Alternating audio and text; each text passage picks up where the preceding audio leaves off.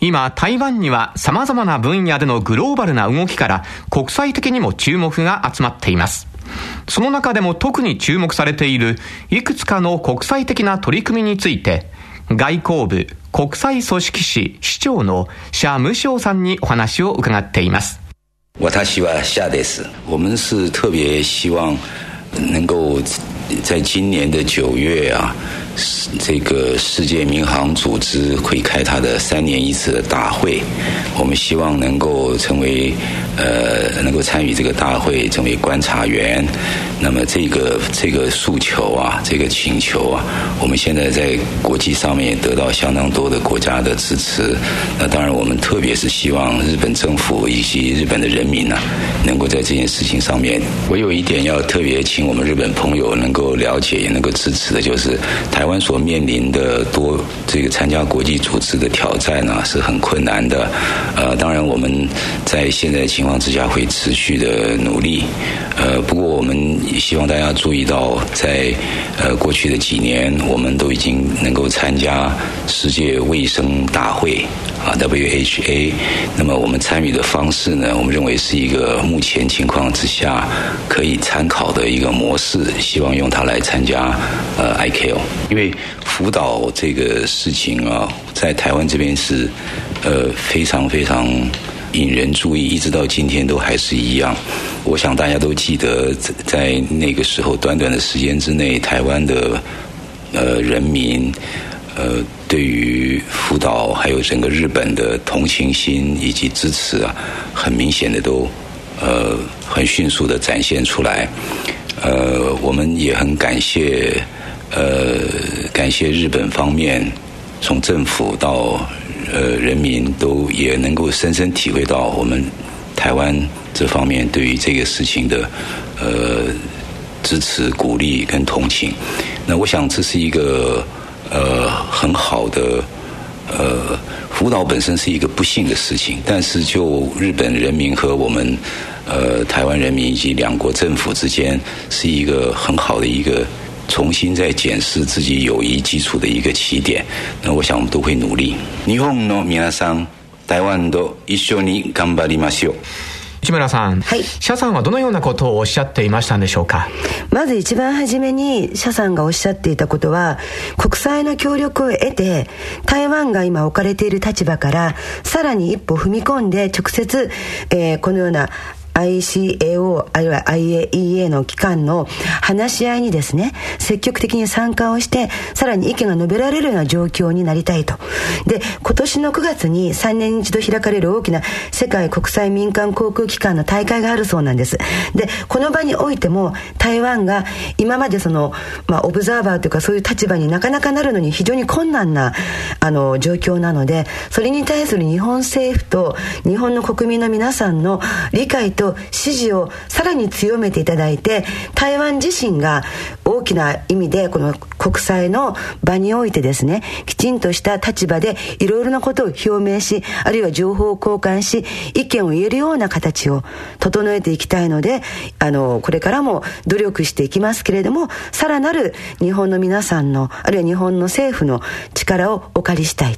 そのようなことをトータルでおっしゃってました。はい、えー、以上、外交部国際組織司司長の謝無祥さんのお話でした。続いては、地球温暖化に対する国際的な枠組みを設定した条約である ユーエヌエフシーシーシー 気候変動枠組み条約への対応につきまして、えー、昨年もご登場いただいた外交部条約法律司司長の辛海光さんに最近の展望などについて伺っています。是的，那个呃，过过去一年中，我们那个呃，中华民国台湾还是那个呃。呃，秉持着我们呃一贯的目标，我们还是继续要努力来参参与那个呃 U N F C C C， 因为这是一个那个非常重要的一个公约，它是那个有关于那个气候变迁，也是一个地球暖化的一个问问题啊。那个这个是对那个不只是台湾，也也是对日本，甚至是全世界大大家都很关切的一个问题，因为它会影响到我们。我们的那个整个产业的方式、生活的方式，影响到我们子孙的未来。U N F C C C 的的体制下面有一个叫做绿色呃气候基基金，叫做 Green 叫做 Green Climate Fund 绿色气候基金呢、哦，这个就是 U N F C C C 就是就就是那个要要向那个比较比较落后的国家提供那个呃。资金还有技术援助的这样这样的一个一个呃机制，那个一个机制，那个呃这个机制，我们也想透透过这个这个机制来对那个落后的国家来提供资金跟技术的协助。日本の皆さんよろしくお願い。このお話しなさってるシンさんの、はいえー、ことなんですけれども、気候変動枠組み条約、これに関してはやはりいちねんまえと今とほぼ同じ状態で、台湾の目標は全く変わっていません。きちんとした国際的なこういう条約に対して参加し、意見を言うことです。でもちろんこの地球と気候変動に対する問題は世界どこでも大変重要な課題となっております。その中で経済あるいはその子供一般の人々の生活に対する影響、あるいはこの環境変動がすれば本当に生活面においても多大なる被害も被ります。これらに対して積極的に台湾は取り組んでいました。またグリーンエネルギーとしてあの緑のエネルギー、つまりクリーンなもので緑化推進、そのようなことにも様々取り組んでおります。こういった台湾の枠組みに対する取り組みが少しでも評価を受け、またこのような台湾の姿勢を世界にきちんと紹介できる機会を得ること、これがやはり目下一番重要な課題だと思っております。日本の皆さんにもさらなる理解をいただいて、ぜひ台湾に対する力を貸していただきたいと思っております。そのように述べていらっしゃいました。外交部条約法律司司長の辛海光さんのお話でした。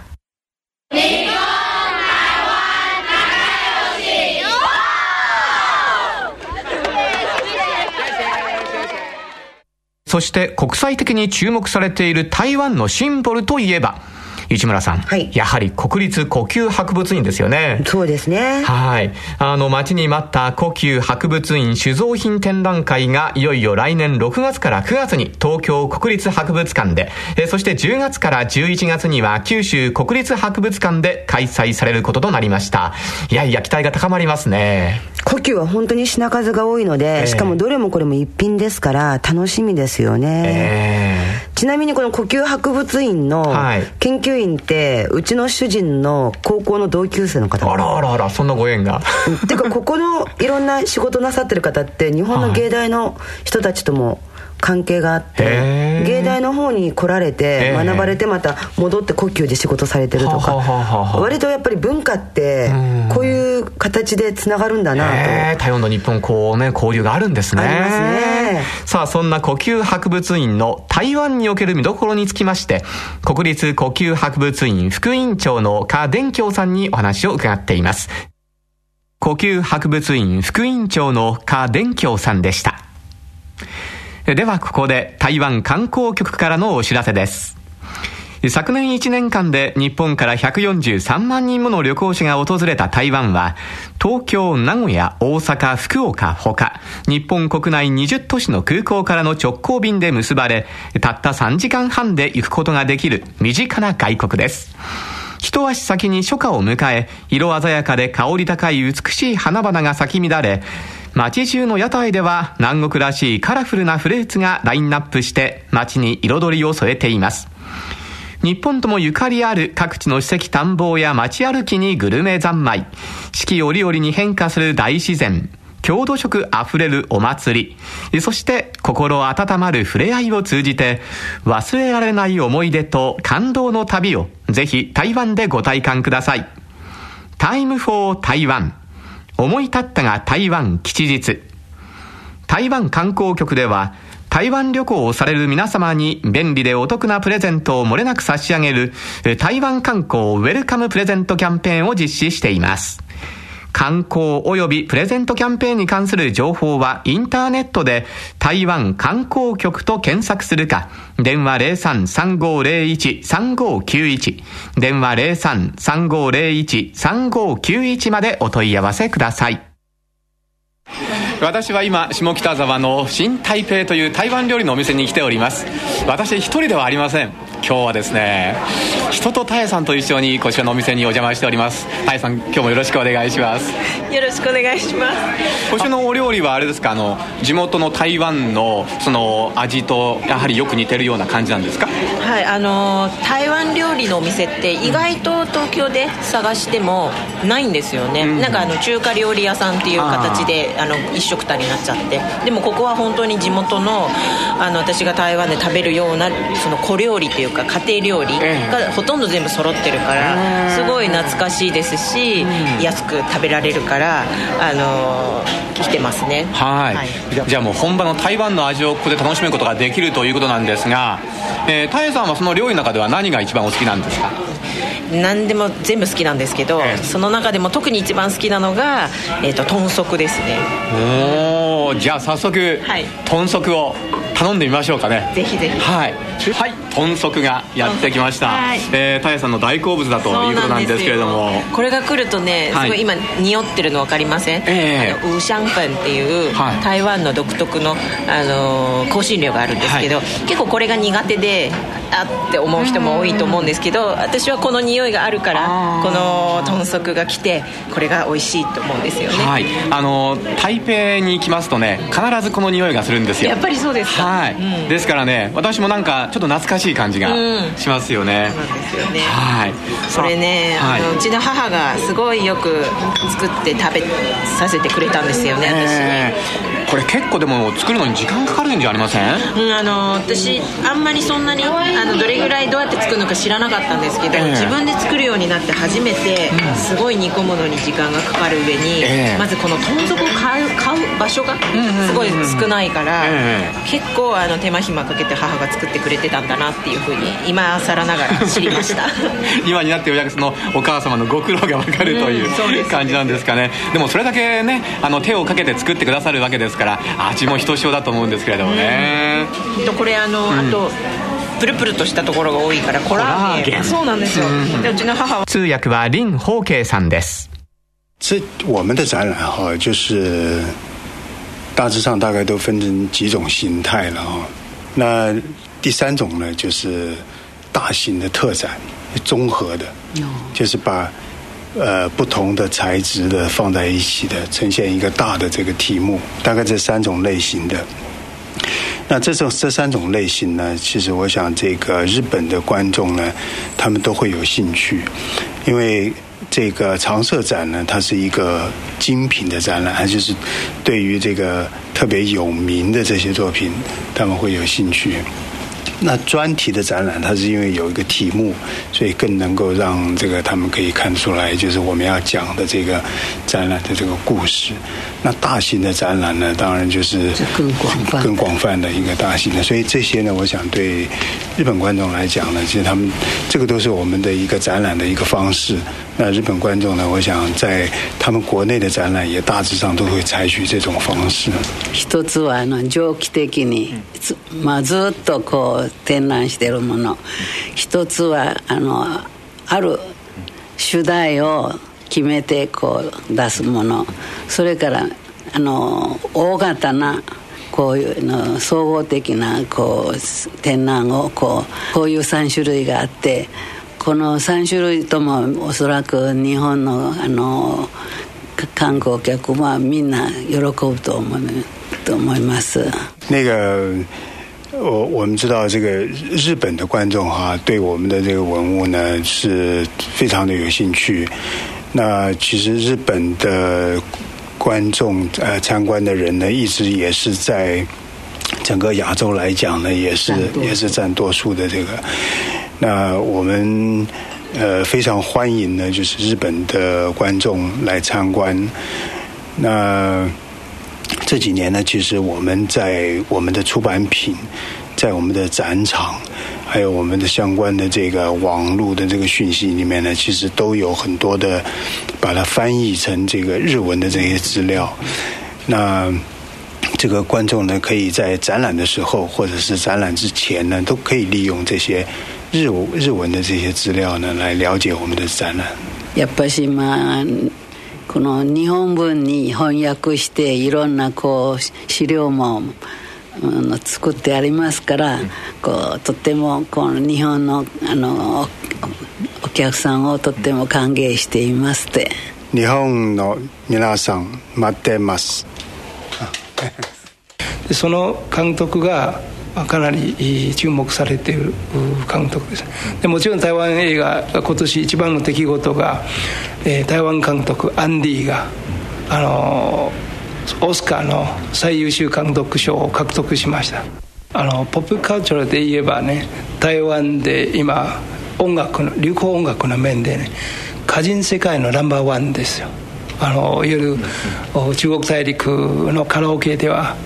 はち割の曲が台湾製のものですよ。で台湾の歌手が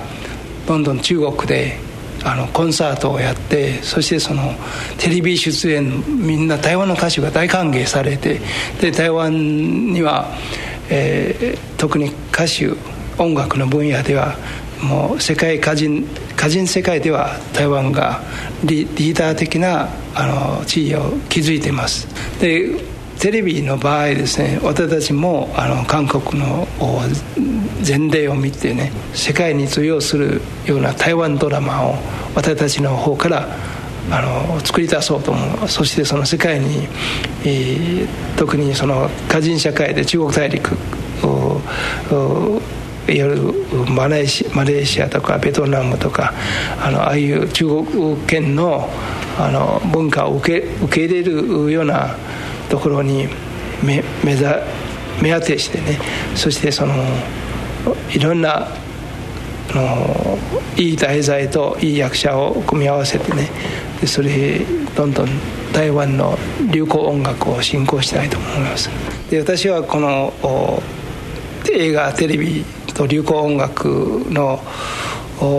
局長を在任中で、ぜひ、えー、日本とそういう私の管轄の分野で日本と台湾の協力を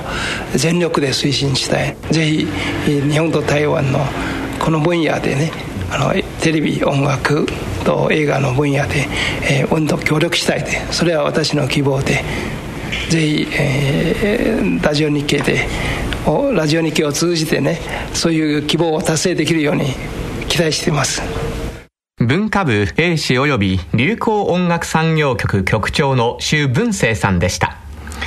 えー、続いて今お話をいただいた周局長も注目している日本人の映画監督をお尋ねいたしました。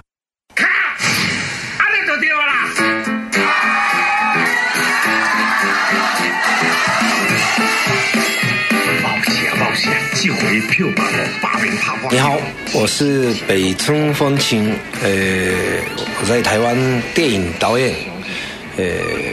皆さんこんにちは、北村豊春です。台湾で映画監督をやっています。ちょっと最近なんですけども、ちょっとやっぱりまあ日本代表いうのはおかしいですけども、やっぱり台湾にいて、やはり自分は日本人であるっていうのがやっぱり。こう日本の代表として来てるんだなという思いがだんだん強くなってきてて、それでまあ皆さんもご存知のあのこの現金ですか、地震の時の現金で結構台湾が注目されましたよね。その後に日本が、えー、逆に感謝ですよね、感謝、あの台湾に感謝するっていうことになってた時にすごく芽生えてきたのが、こうやっぱ僕もやっぱりこの思いですよね。台湾に対して感謝っていうのをやっぱりもうちょっと今もうやっぱ現状あの住民化してるんで、もう台湾人化してるんですけども、それもあえて僕もちょっと引いてみて、こう台湾に感謝すると、そういう思いもあり、やはり意味こうやっぱり台湾に何かをしたいっていうのが芽生えてきましたね。この間正月映画撮ったんですけども、えー台湾のせんきゅうひゃくろくじゅうきゅうねんの台湾映画の話なんですけども、実はこの時代の話っていうのは結構もうみんなともう知らない話、知らない人が多いんですけど、僕はあの台湾で映画大学大学院っていろいろ習ってて、まあ、その時代のことも習ったんですけども、もうかなり面白い面白いことはあるんですけども、このその時代って今台湾映画っていちねんにごじゅっぽんぐらいなんですけども、まあまあそれはしかもそれは上がってきてね、僕がはじ映画を始めた頃はいちねんにじゅっぽんぐらいやったんですけども、それで今はごじゅっぽんぐらいあって、でもその時代っていうのはにひゃっぽんからさんびゃっぽんぐらい作ってたっていういちねん台湾だけで、でそれの時代のいわゆる映画バブルみたいなもんですよね。それでそのこうじゅうねんかんのこう上りと下りっていうんですか、最後はまあ台湾映画っていうのはもう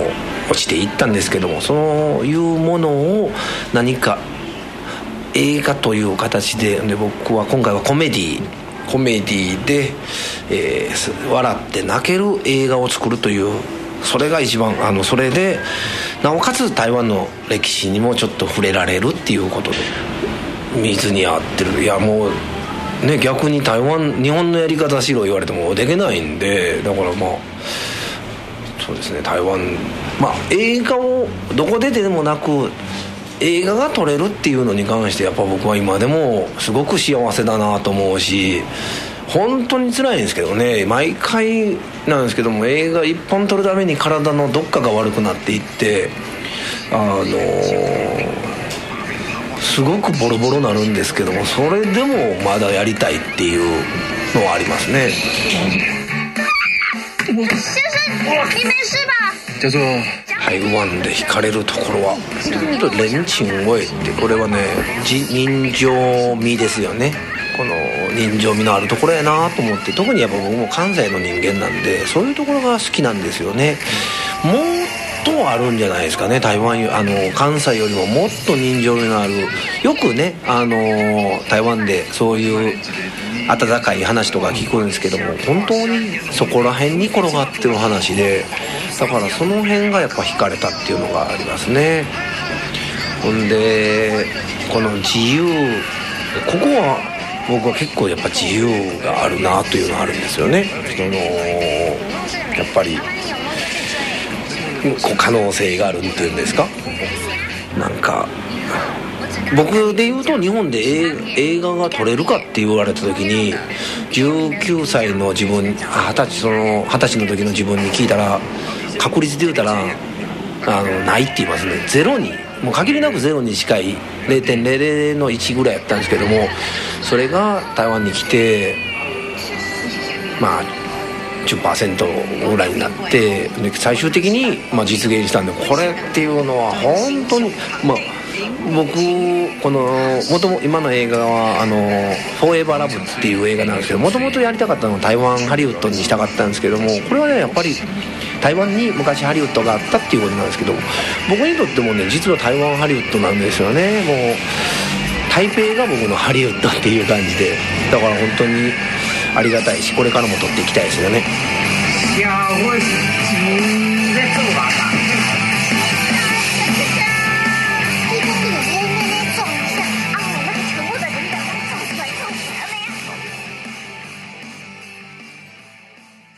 さて、台湾の観光といいますと、最近話題なのが自転車なんです。えー、誰でも手軽に安全に自転車で観光や移動を楽しめる取り組みがどんどん広がっているんですね。現地でカメラマンとして活躍されている熊谷俊之さんにお電話がつながっておりますので、早速お話を伺いたいと思います。よろしくお願いします。はい、よろしくお願いします。今あの台湾では自転車がかなり人気を集めているというふうに伺っているんですけれども、どんな現状なんでしょうか？そうですね、まああの毎日、えー、にひゃくにんさんびゃくにんぐらいは、えー、台湾一周で自転車でしている人がいると思いますね。えーまあ、やはりそのひと前一つの映画がありまして、はい、まあ、それを見てあ皆さんあの台湾、えー、自転車で一周したいと思う人が、えー、多くなってきたと思いますね。熊谷さんもそのお一人ということですか？はい、そうですね、まあ、ろくがつじょじゅんに、えー、僕の場合はにしゅうかんちょっと、まあ、ゆっくりしたペースで、えー、台湾を一周したいと思っています。え、にしゅうかんで回れちゃうんですか？大体そうですね、とおかぐらいの人が多いんですけれども、うんまあ、僕の場合はちょっと途中で写真撮ったりしたいので、まあ、ちょっと多くの日数をかけて回ろうと思っています。そしてそうしてね、たくさんの方が自転車でまあ台湾を一周されたりするわけなんですが、はい、その自転車で旅行するその魅力っていうのはどういうふうなところなんでしょうかね？えーやはりあの自分の足で、えー、自分の体で、えー、台湾を感じるっていうところですかね、まあ、電車とか飛行機ですと、まあ、目的地にすぐ着いてしまうんですけれども、えーまあ、自転車でゆっくりゆっくり、えー、行くのがまた一つの魅力ではないかなと思っています、まあ、より台湾を、えー、実感できるというそんな旅になるんでしょうかね。そうですね、それを楽しみで、えーはい、僕もこれからにしゅうかんちょっと、えー、一周しようと思っています。はい、ぜひあの気をつけて回ってらしてください。どうぞ気をつけて行かれてください。はい、ありがとうございます。今日はどうもありがとうございました。ありがとうございました。ありがとうございました。カメラマンの熊谷俊之さんにお話を伺いました。その熊谷さんなんですがね、実は中国茶にも精通してらっしゃるということなんですけれどもね、うん、美味しいですからね。はい、そんなお茶を楽しみながらの新たなスポットが台湾には生まれているそうなんですね。今注目されているのが南港いちまるいち分倉会館というところです、えー、ここは倉庫を改造したような施設内の大ステージで台湾各地の迫力いっぱいのエンターテインメントショーを鑑賞しながら各テーブルでは中国茶を楽しめるというなんとも面白い空間ですね。これね、修学旅行のなんか寄るところになってますよ。必ず日本から修学旅行生の、うんえー、結構評判いいみたいで、はい、さあその舞台監督でいらっしゃいます韓常優さんにお話を伺っています。来看过的人其实目前啊看到的人是全家都很喜欢，就是你可以全家大小，从爷爷奶奶到小朋友，他们都可以来看，因为每个人出去的表情都是开心的。然后它呃里面有很多的特技、跟歌舞、跟创意，所以他看到的虽然是台湾呃很有台湾道地的文化，但是都经过表演的包包装，变成一个像百老汇形式的方式呈现表演。那浅显易懂又惊险刺激。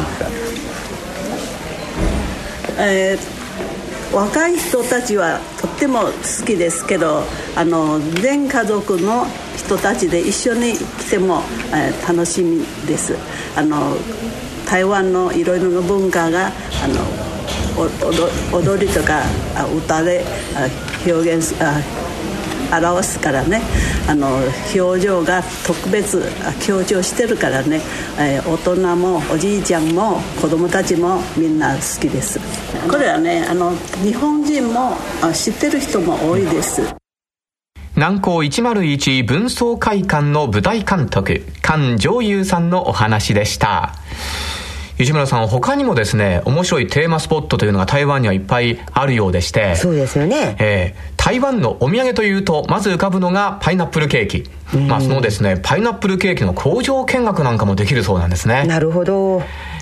ウェイガー工房のパイナップルケーキ夢工場というところがあるんですが、えー、そちらではその製作過程や原料となるパイナップルの成長の様子も勉強ができますし、じゅうにん以上集まるとなんと自分でパイナップルケーキを作ることができるんだそうです。ここね、はい、行ってますよ。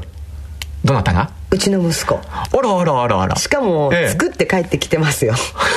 そうなんですか。息子の手作りだったのか、えー、だからななんか形があのちょっと不骨でしたけどね。えー、でもそれはいいお土産になるんじゃないですか。ただし味は保証済みです。うん、はい。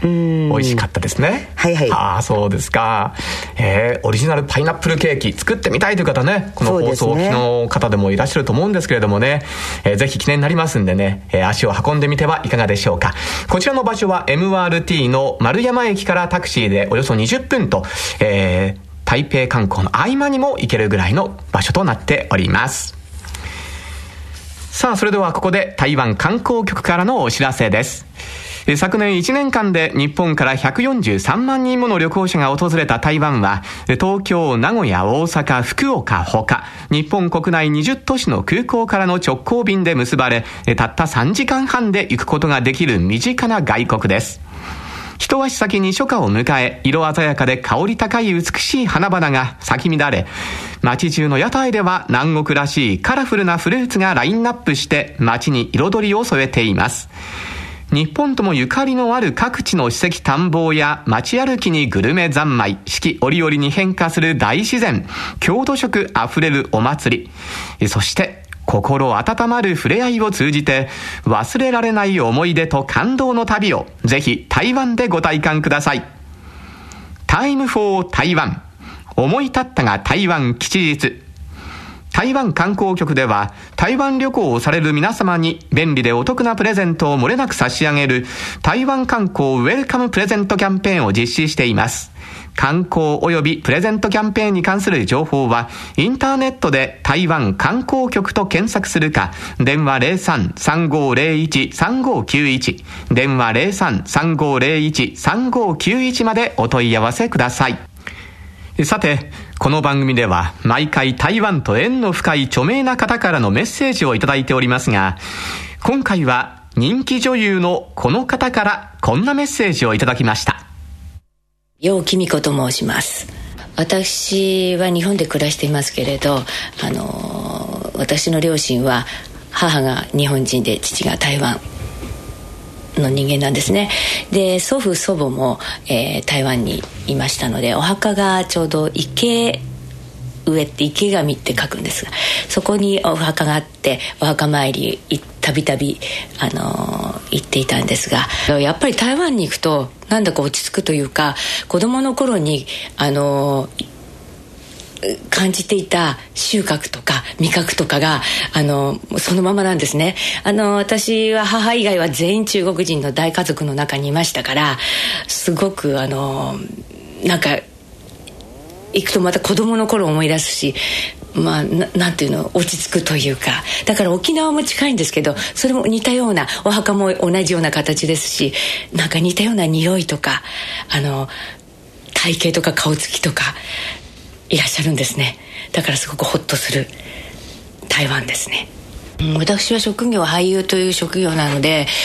あまりこう国対国での交流ということはあまり伝えることはできないんですけれど、そうですね、あのお芝居って言葉が通じなくてもあの感じることや表現することは一緒ですし、言葉が違う言語が違う映画見てもやっぱり感動するものは感動するし、えーまあ、俳優という職業を通じて、え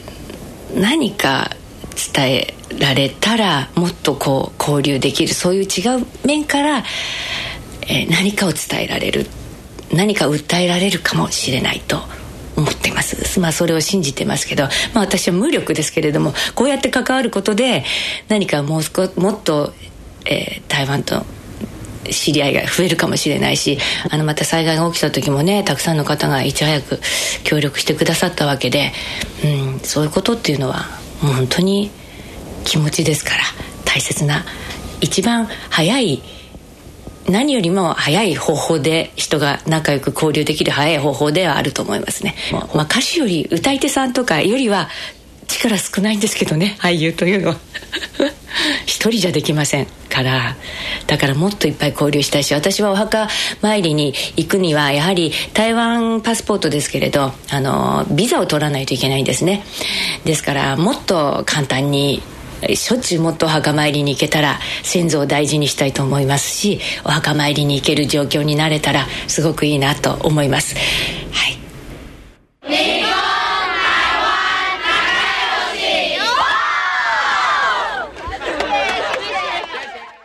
さあまたまた、はい、という間のきゅうじゅっぷんかんだったんですが、はい、市村さんいかがでしたでしょうか。食べ物の話がいっぱい出てきてるのに、はい、食べられないって嫌ですよねあ、そこをついてきますか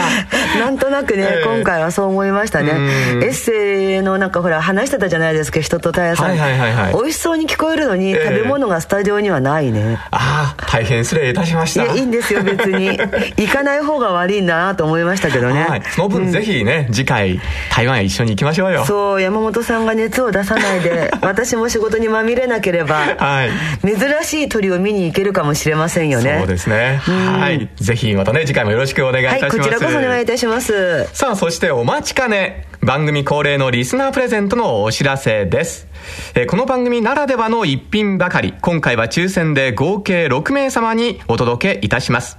まずエバー航空よりハローキティジェットオリジナルグッズセット、クリアフォルダ、レターセット、トランプなどが入っております。このグッズセットを計さんめい様に、えそれから宝塚歌劇団より星組男役トップの柚木レオンさん、同じく星組娘役トップの夢咲ねねさん、えどちらかのサイン色紙と台湾公演特製クリアファイルをセットにいたしまして各いちめいさま合計にめいさまにプレゼントいたします、えー、こちらはゆずぎさんか、えー、夢咲さんか希望のサインをですね、ぜひご明記ください。えー、そしてそしてですね、南港いちまるいち分倉会館から台湾の情緒豊かな、えー、台湾の叙情豊かな特製コースターさんまいをセットにしていちめいさまにプレゼントいたします。楽しみですね。ねえ、うん、当たるといいね。はい、ね、以上プレゼントご希望の方ははがきに住所氏名お電話番号と必ず番組へのご感想ご希望の商品名をお書きの上お送りください。宛先は郵便番号 いちまるななのはちさんななさん ラジオ日経にじゅういっせいきの台湾と日本係です。郵便番号 いちまるななのはちさんななさん ラジオ日経にじゅういっせいきの台湾と日本係までお送りください。また番組ホームページからもご応募が可能です。アドレスは エイチティーティーピーコロンスラッシュスラッシュダブリュダブリュダブリュドットレイディオニッケイドットジェーピースラッシュ台湾 です。締め切りはろくがつにじゅうごにち火曜日の消印有効です。ご応募をお待ちしております。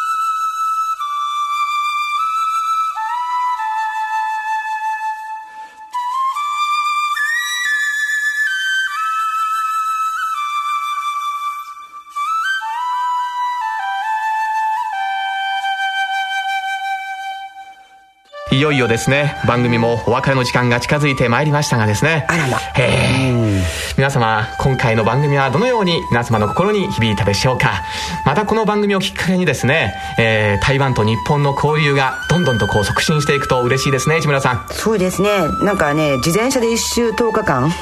はい、どこまで体力持つのかわからないけど、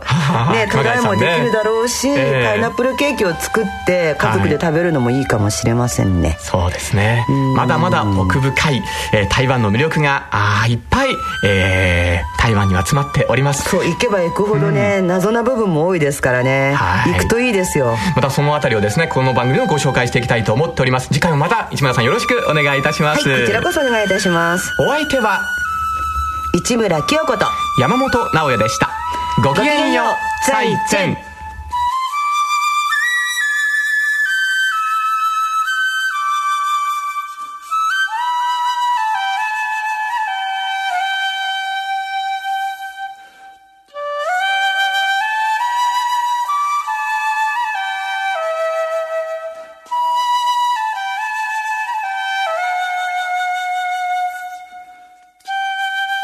この番組は台北駐日経済文化代表所、公益財団法人交流協会、台湾観光局、財団法人台湾観光協会の講演、